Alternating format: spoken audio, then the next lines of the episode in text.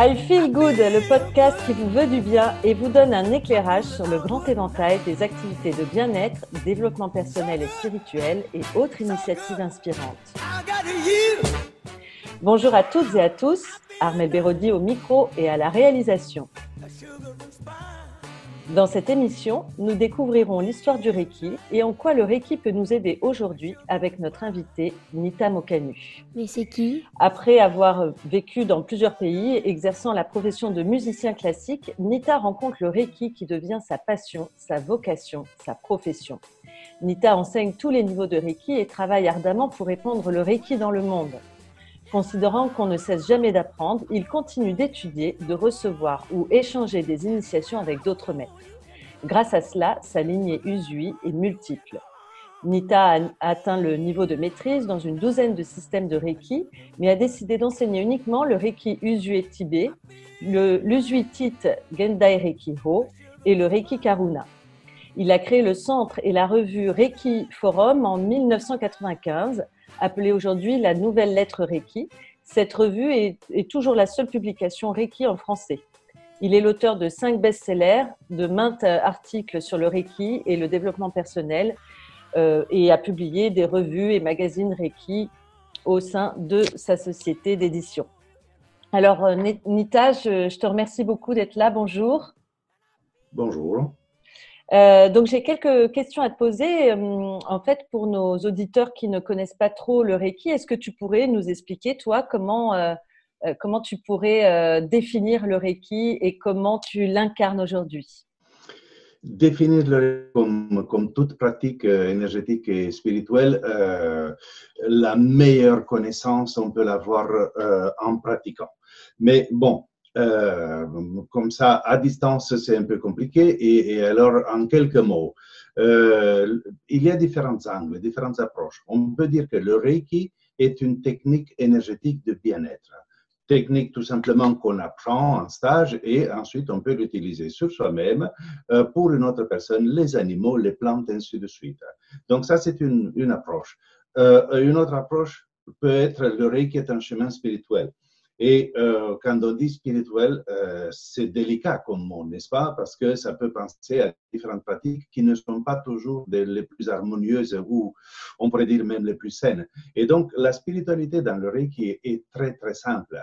Euh, il n'y a rien à faire, il n'y a rien à ne pas faire, il n'y a rien à, et personne à obéir, mais la spiritualité est représentée par ce qu'on appelle les cinq idéaux du Reiki. C'est quoi? C'est une philosophie très très simple, hmm, pas forcément simple à vivre 100% dans, dans le quotidien, mais en tout cas très très simple à comprendre, qui est représentée donc par cinq idéaux, cinq idées. Juste pour aujourd'hui, je me libère de toute préoccupation. Juste pour aujourd'hui, je me libère de toute colère. Juste pour aujourd'hui, je rends grâce pour mes nombreuses bénédictions et j'honore mes parents, mes professeurs et mes aïeux. Juste pour aujourd'hui, je vis ma vie honnêtement. Et enfin, juste pour aujourd'hui, je respecte la vie autour de moi sous toute forme. Donc, on a une méthode énergétique et on a une philosophie ou un art de vivre. Et c'est les deux ensemble qui euh, deviennent tellement, cette pratique devient tellement satisfaisante, euh, ce qui fait qu'aujourd'hui, bien qu'on n'ait pas des statistiques euh, officielles fiables, mais on compte par des millions, dizaines probablement de millions de, de praticiens dans le monde. En France, pas de chiffres non plus, bien sûr, mais j'estime que depuis que le Reiki circule en Europe, y compris en France, il devrait y avoir en France au, moins 800 000 personnes ah qui sont initiées à un degré ou à un autre et qui n'ont pas pignon sur rue, bien sûr, ou qui enseignent ou qui ont un cabinet, mais qui sont initiés et le pratiquent à titre personnel. Nita, je voudrais savoir euh, comment tu as rencontré le Reiki, toi? Eh bien, euh, l'histoire est, est, relativement simple. Euh, après avoir vécu dans plusieurs pays, après avoir joué dans différents orchestres symphoniques, euh, différents pays, différents continents, j'ai atterri en Espagne, à San Sébastien, en Espagne, et euh, toujours dans l'orchestre symphonique de San Sébastien. Et, un bon jour, on m'a fait cadeau le stage de premier degré. Et euh, c'était quelque chose qui ne m'intéressait absolument pas parce que, d'une part, à l'époque, la façon de présenter le Reiki était une, façon très, très simple, limite simpliste, qui disait, tu apprends à mettre les mains sur toi et tu peux te guérir de tout. Et c'est vraiment une approche euh, largement incomplète, si on peut dire comme ça. Et euh, on me dit, mais ne t'inquiète pas. À l'époque, j'avais euh, voilà 25 ans de moins et plus, ou enfin moins. Et la question de la santé, de toute façon, ne m'intéressait pas. Et alors, on me dit, mais ne t'inquiète pas, il y a la spiritualité aussi. Je dis, mon Dieu, qu'est-ce qu'on peut m'apprendre en deux jours, deux jours de stage, pour me guérir et la spiritualité? Moi, j'avais appris, enfin, commencé un soi-disant chemin spirituel cinq ou six ans auparavant. Et j'étais déjà conscient que je ne savais rien, ou pas grand-chose en tout cas. Et là, il y a un monsieur, euh, un Belge, qui travaille en Espagne, qui enseigne un stage de Reiki japonais et qui prétend t'enseigner en deux jours euh, des trucs aussi intéressants, aussi importants. Mais bon, les cadeaux ne se refusent pas. En tout cas, à l'époque, je n'avais pas encore appris à dire non. Et donc, je suis allé au stage. Et heureusement, parce que ça a été une énorme découverte. J'ai eu la chance, je euh, suis tombé sur un enseignant exceptionnel. Et effectivement, euh, on n'a pas appris à tout guérir. Et on n'a pas, n'est pas devenu spirituel en deux jours. Mais on a mis la base d'une pratique énergétique exceptionnelle et la base d'un chemin euh, spirituel exceptionnel. Et donc, c'est ainsi, grâce à un cadeau que je n'ai pas voulu. Et ensuite, ça, c'est premier degré. Et ensuite, deuxième degré, je l'ai choisi moi-même, que j'ai fait. Troisième degré, la maîtrise, euh, 3-4. Euh, donc, la maîtrise, je l'ai choisi moi-même. Mais pour cela, le chemin s'est séparé. Je suis allé aux États-Unis en 94. Euh, et euh, là, j'ai trouvé l'enseignant qui me convenait. Et c'était, bon, aujourd'hui, après tout ce temps, 26 ans après, je considère toujours que c'était le bon choix, excellent, le meilleur choix pour moi à, à ce Et comme on dit, euh, c'était le début de la fin, parce que en 94, après avoir euh, passé la maîtrise, j'étais toujours musicien à l'orchestre et très rapidement, euh, je me suis rendu compte que ça n'allait plus parce que j'avais des séances dans le cabinet. J'ai commencé à faire des, des stages, à animer des stages. Et en même temps, plein temps à l'orchestre, j'étais arrivé à 3-4 heures de sommeil par nuit. Et moi, je suis genre 7-8 heures. et, il a fallu que je prenne une décision, Reiki ou la musique. C'était bien sûr euh, terriblement difficile parce que euh, dans la musique, à l'orchestre symphonique, j'étais arrivé sur le poste le plus élevé qu'un contrebassiste peut arriver. J'étais, j'ai joué la contrebasse. Et donc, j'étais contrebasse solo, euh, CDI, euh, position sociale et tout ce que l'on veut. Et là, je démissionne, c'est inimaginable, c'est pas possible, même pas une rupture conventionnelle et tout cela, non, j'ai démissionné.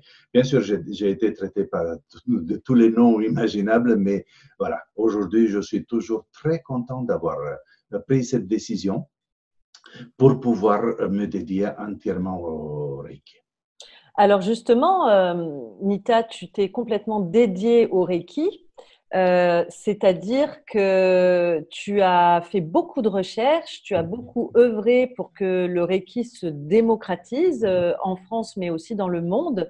Est-ce que tu peux me donner un petit peu des, indications de ce que tu as mis en œuvre? Je sais qu'il y a aussi cette société d'édition qui a participé au rayonnement euh, du Reiki, à la mise à disposition de connaissances. Quand on démarre un chemin comme ça, on sait, habituellement, on ne sait pas où on va on fait les choses, les meilleures choses qu'on considère que c'est juste, que c'est, que c'est ainsi que je devrais faire. Et quand les choses se mettent en place facilement, alors tu te dis, l'univers m'accompagne et mon, ma démarche est juste. Donc, euh, 95, tout de suite un an après ma maîtrise, euh, j'ai euh, fondé ce centre Reiki et avec une petite, petite publication papier, euh, et je me suis dit, aussi longtemps que je peux, euh, je veux que cette revue, je l'appelais déjà une revue, elle n'avait que quatre pages, mais je l'appelais déjà une revue, je veux que cette revue soit gratuite.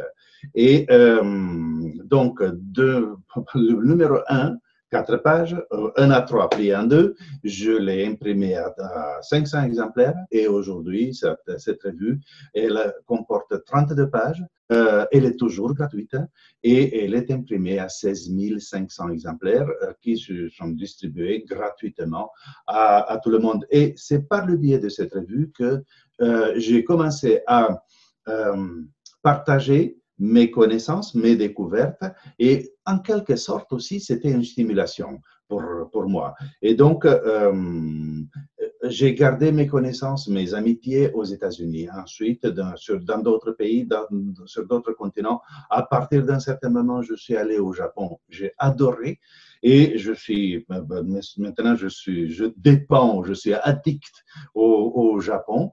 Et automatiquement, quand tu vas, tu connais la culture, tu connais les gens, mais tu fais aussi des, tu as des contacts, des gens qui, des, des maîtres Reiki ou des gens dans la spiritualité qui t'aident à mieux comprendre une philosophie qui à la base n'est pas la nôtre, mais qui complète merveilleusement notre, notre philosophie. Et donc, c'est ainsi que ça, que ça a commencé. Et, ensuite, quelques années plus tard, euh, j'ai dit à un ami américain, justement, écoute, euh, quand tu vas dans une librairie, envoie-moi un livre de Reiki. N'importe lequel, parce que de toute façon, beaucoup de, livres aux États-Unis ne, sont pas, de Reiki aux États-Unis ne sont pas publiés en Europe. Donc, il m'envoie un livre d'un monsieur totalement inconnu par moi qui s'appelait Frank Ajava Peter, qui s'appelle toujours Frank Ajava Peter, euh, Le feu de Reiki. Le livre était tellement exceptionnel d'un point de vue euh, historique pour, pour, le Reiki, euh, tellement de, de, détails que nous avions cherché, que j'avais cherché pendant des années. Et là, tellement enthousiaste, bien sûr, le livre était en anglais. J'envoie un email à Ajava Peter qui habitait au Japon. Et quand le livre sera en français, il me renvoie vers son éditeur allemand qui me dit, pour l'instant, les droits d'auteur en français sont libres, il n'y a personne qui les a achetés. Et, et alors, moi, spontanément, je dis, alors j'achète. Êtes-vous une maison d'édition? Non, mais je le serai. Et incroyable, les Allemands m'ont vendu le droit d'auteur sur une promesse. J'ai maintenu ma promesse, bien sûr. Trois mois plus tard, il y avait la maison d'édition. Euh, trois mois plus tard, le livre, encore trois mois, donc au total six mois, le livre était dans les librairies euh, en France. Et un peu invraisemblable parce que euh, je ne suis pas français, n'est-ce pas? Je n'habitais pas en France. Hmm, le français, je me débrouillais bien, mais voilà, c'est pas ma langue. Alors c'est compliqué d'être éditeur basé en Espagne sortir des livres espagnols, euh, pardon, des livres euh, d'origine euh, allemande, écrits en allemand, traduits en anglais, ensuite traduits en français, c'est du n'importe quoi. Et pourtant, malgré le n'importe quoi, le livre a eu un succès exceptionnel, vraiment exceptionnel. Et ensuite, quand le deuxième, Franck, je répète, a sorti le deuxième livre, euh, le legs du docteur Rousseau, ça a été naturel. Le manuel originel du docteur Rousseau, naturel. Et en 2002, euh, la quintessence du Reiki, donc euh, les quatre livres dans le Reiki de base que j'ai publiés. Et maintenant, presque 20 ans après, ou plus de 20 ans après, ces livres font toujours partie des livres de base en Reiki en français, et pas seulement en français. Entre-temps, bien que j'aurais pu faire, le faire beaucoup plus tôt. Euh, j'ai publié à la fin, euh, début de, comment on va dire, 2007-2008, par là, j'ai commencé à publier mes manuels de Reiki. Euh, la maison d'édition étant la mienne, j'aurais pu le faire plus tôt, mais ça aurait été trop tôt. Et donc, maintenant, les manuels de Reiki 1 et 2 et 3, qui sont en librairie, euh, en vente libre, euh, font partie des best-sellers. Euh, pendant très longtemps, le manuel de premier degré était best-seller numéro 1 dans euh, tous les livres de Reiki en français. Donc voilà, maison d'édition qui s'appelle Niando, minuscule, vraiment à peine, même pas 15 titres au total, mais ils sont tous des best-sellers. Et voilà, je suis très très content parce que grâce à ça, il y a encore un service rendu à la société. Nita, euh, quand tu parles du manuel originel euh, du docteur Usui, en fait, de quoi il s'agit exactement? Je suis curieuse de savoir comment tu as pu euh, retrouver ce, manuscrit. c'est pas moi qui l'ai trouvé, c'est justement c'est Frank Ajava Peter qui l'a trouvé.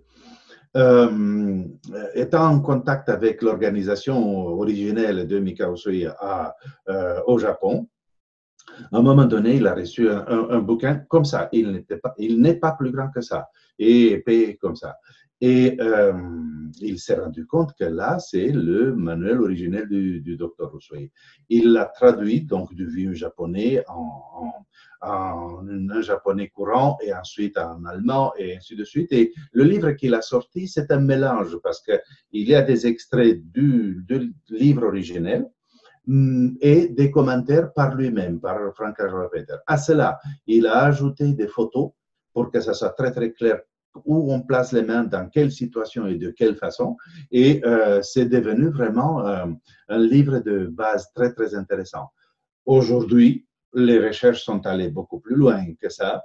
Et on considère que ce manuel originel n'est pas Usui même qui l'a écrit, parce qu'on a découvert que la maison de Mikao Usui Sensei a brûlé trois fois le siège de son organisation à Tokyo a été bombardé pendant la Deuxième Guerre et, donc euh, il n'y a eu rien par écrit. Et c'est juste dans les années 70 qu'on considère que ce livre considéré le manuel originaire a été une compilation faite par Madame Koyama, Kimiko Koyama, qui a été à l'époque était la présidente de l'organisation, euh, mais très, très probablement elle s'est basée sur des documents qu'elle avait ou en, tout cas des documents privés et que c'est pour cette raison qu'on le présente comme le Hikei, comme le manuel euh, officiel, et on le prend comme ça, avec tout le respect, et on le prend comme ça, manuel officiel de Reiki. Alors, je suis curieuse aussi d'avoir ton avis sur euh, le fait qu'il existe énormément de branches Reiki.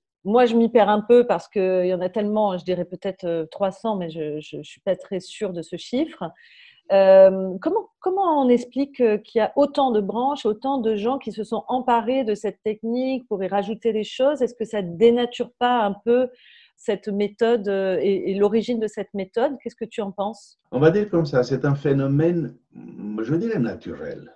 Qui est, arrivé à beaucoup d'autres techniques, y compris les techniques orientales.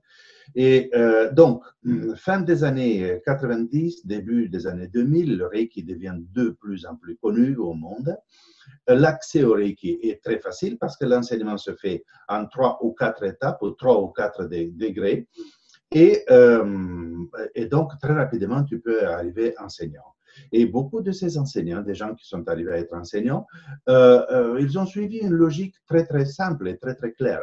Attends, je suis maître Reiki, je peux enseigner le Reiki, mais jusqu'à maintenant, j'enseignais la méditation. À partir de maintenant, j'enseigne Reiki et méditation ensemble.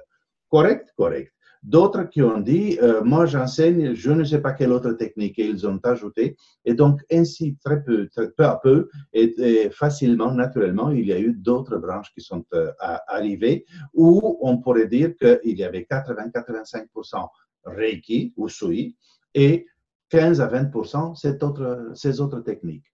Mais le temps passe et les gens veulent trouver leur propre originalité, veulent faire quelque chose de, euh, à eux.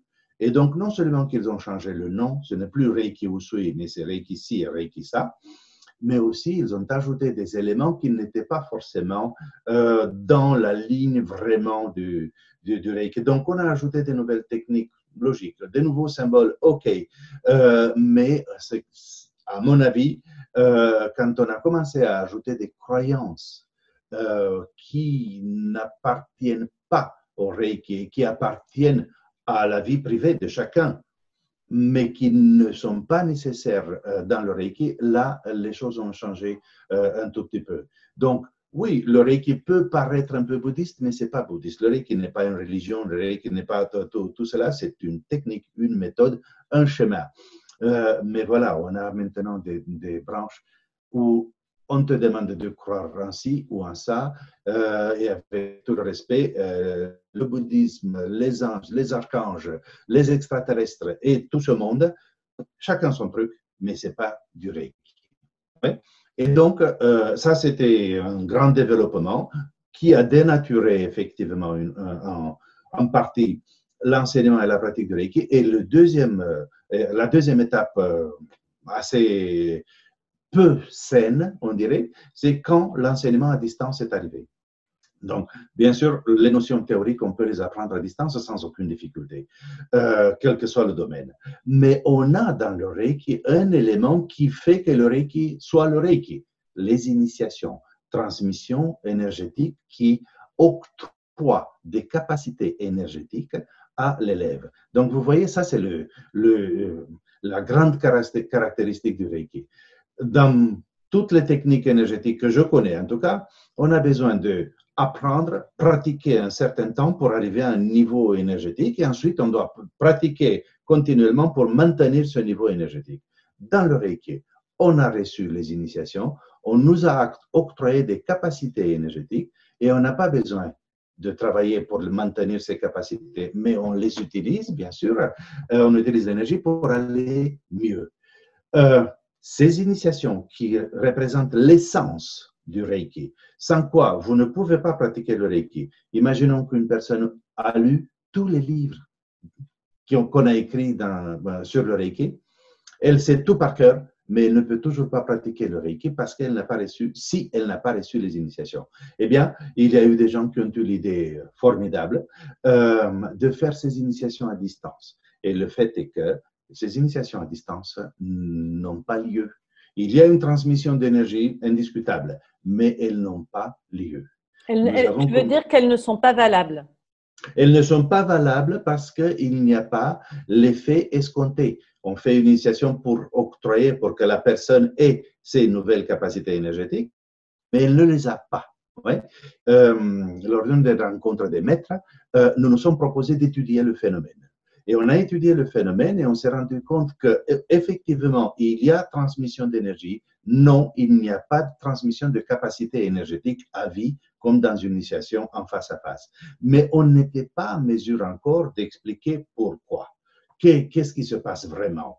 Et c'est uniquement il y a 5-6 ans lors d'un voyage à Moscou. J'étais invité à animer un stage à, Moscou et euh, c'était un stage uniquement pour les maîtres, un stage, on va dire, de perfectionnement après la maîtrise, non?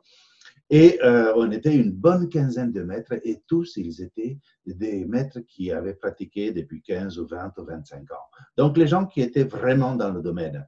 Et eux aussi, ils avaient étudié ce phénomène. Et quand ils m'ont expliqué leur conclusion, ils disent, yes, c'est ça, les mots qui nous manquaient à nous. Et qu'est-ce qu'ils ont dit?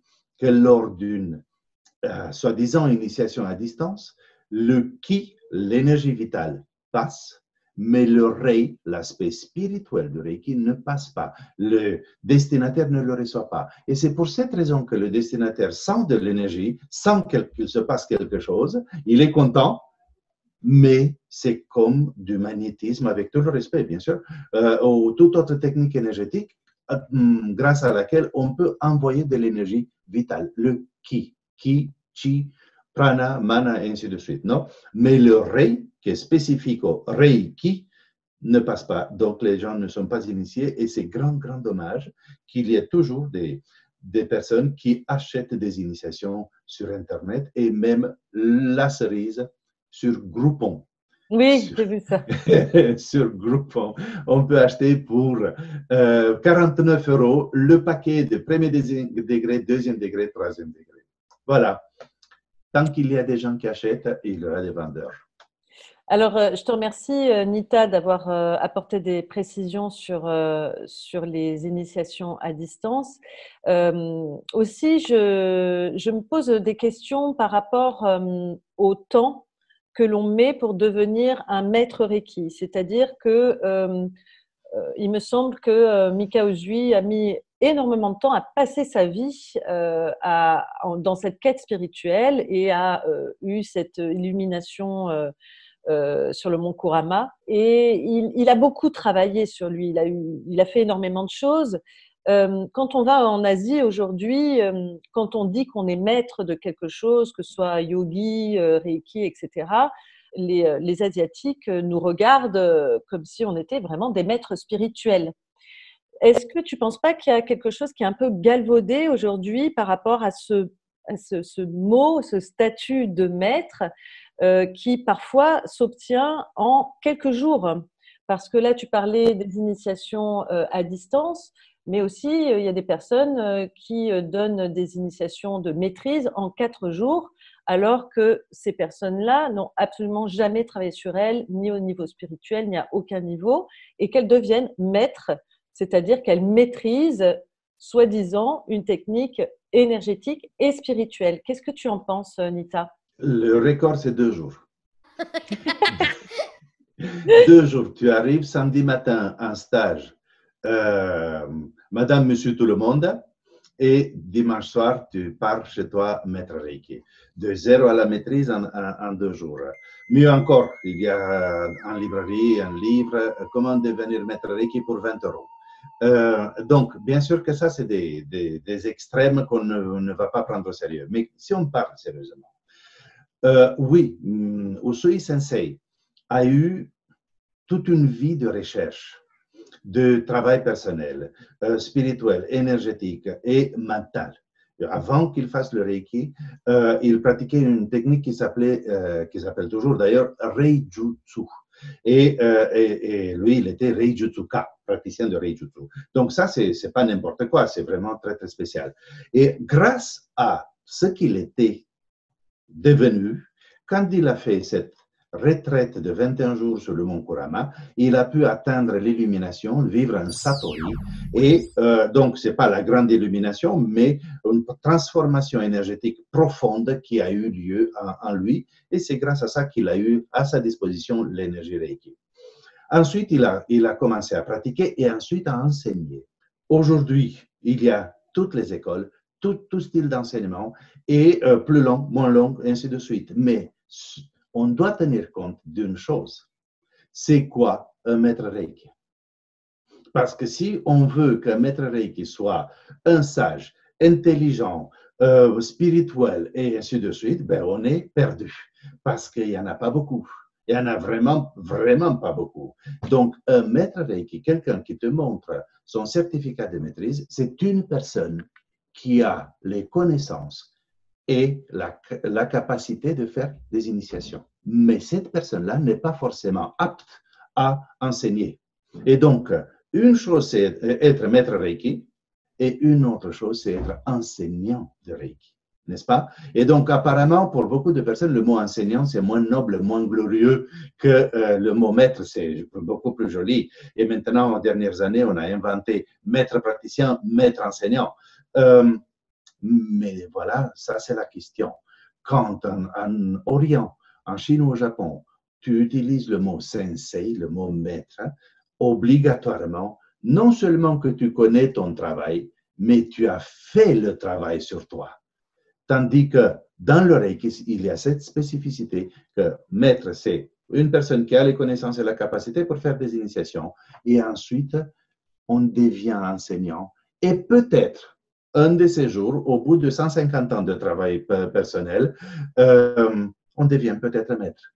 Et cette notion, cette, approche, on l'a également au Japon. Merci Nita. Euh, je voulais aussi te demander euh, où on en était dans les, dans les avancées euh, cliniques, euh, les recherches cliniques, scientifiques. Euh, je sais que tu as fait beaucoup de choses pour faire entrer le Reiki dans les hôpitaux. On en est où par rapport à, ces recherches et cette reconnaissance un peu dans le monde médical, si on peut dire? Alors, au niveau officiel, il n'y a pas grand-chose. Au niveau concret, pratique, il y a beaucoup. Bien sûr, tout a commencé aux États-Unis et à un moment donné, le Reiki s'était développé tellement et on, on l'utilisait tellement pour aider les gens à guérir mieux et plus vite, euh, qu'on a fait, euh, on a commencé à faire des études aux États-Unis. Euh, et pour commencer les études, donner toute la même conclusion.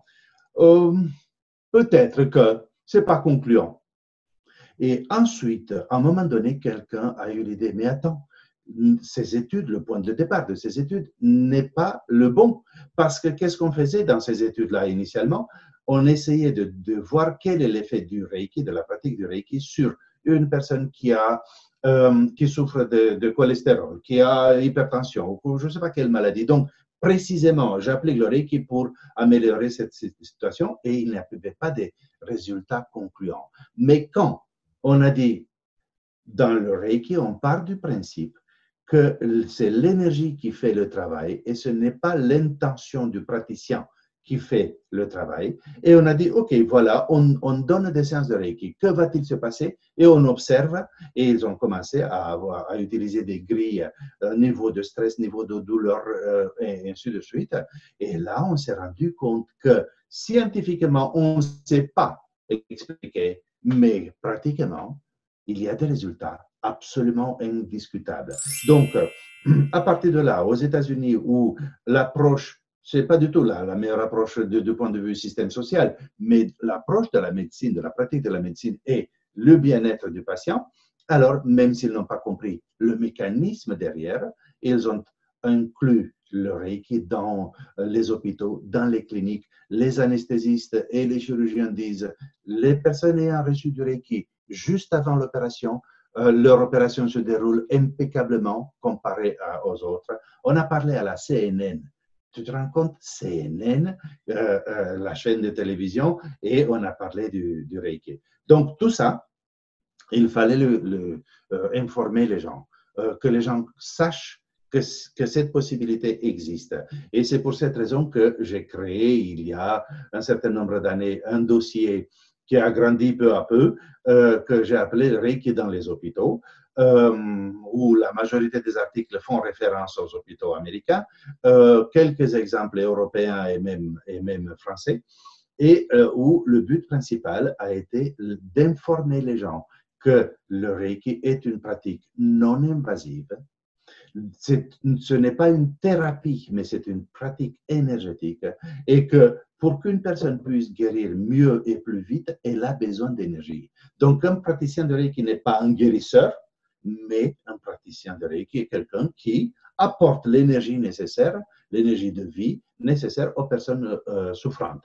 C'est pourquoi aujourd'hui en France, officiellement, il n'y a pas de loi, il n'y a pas d'institution, il n'y a pas de, de, régulation, mais il y a beaucoup, beaucoup d'endroits où on pratique le Reiki dans les cliniques, maisons de retraite, retraite médicalisées, hôpitaux, ainsi de suite. Bien sûr, officiellement, il n'y a rien de, caché.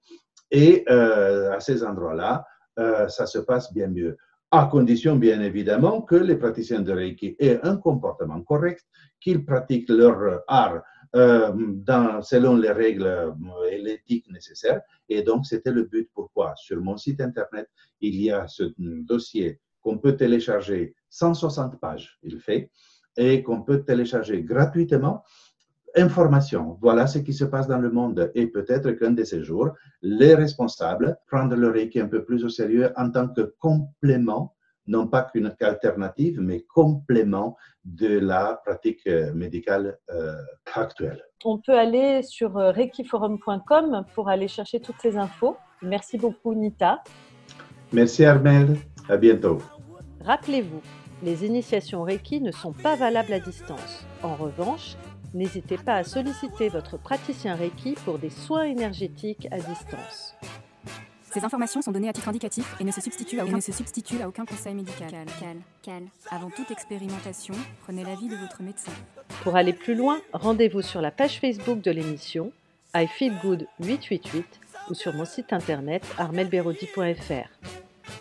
Merci à toutes et à tous pour votre écoute et à bientôt dans un prochain podcast I Feel Good.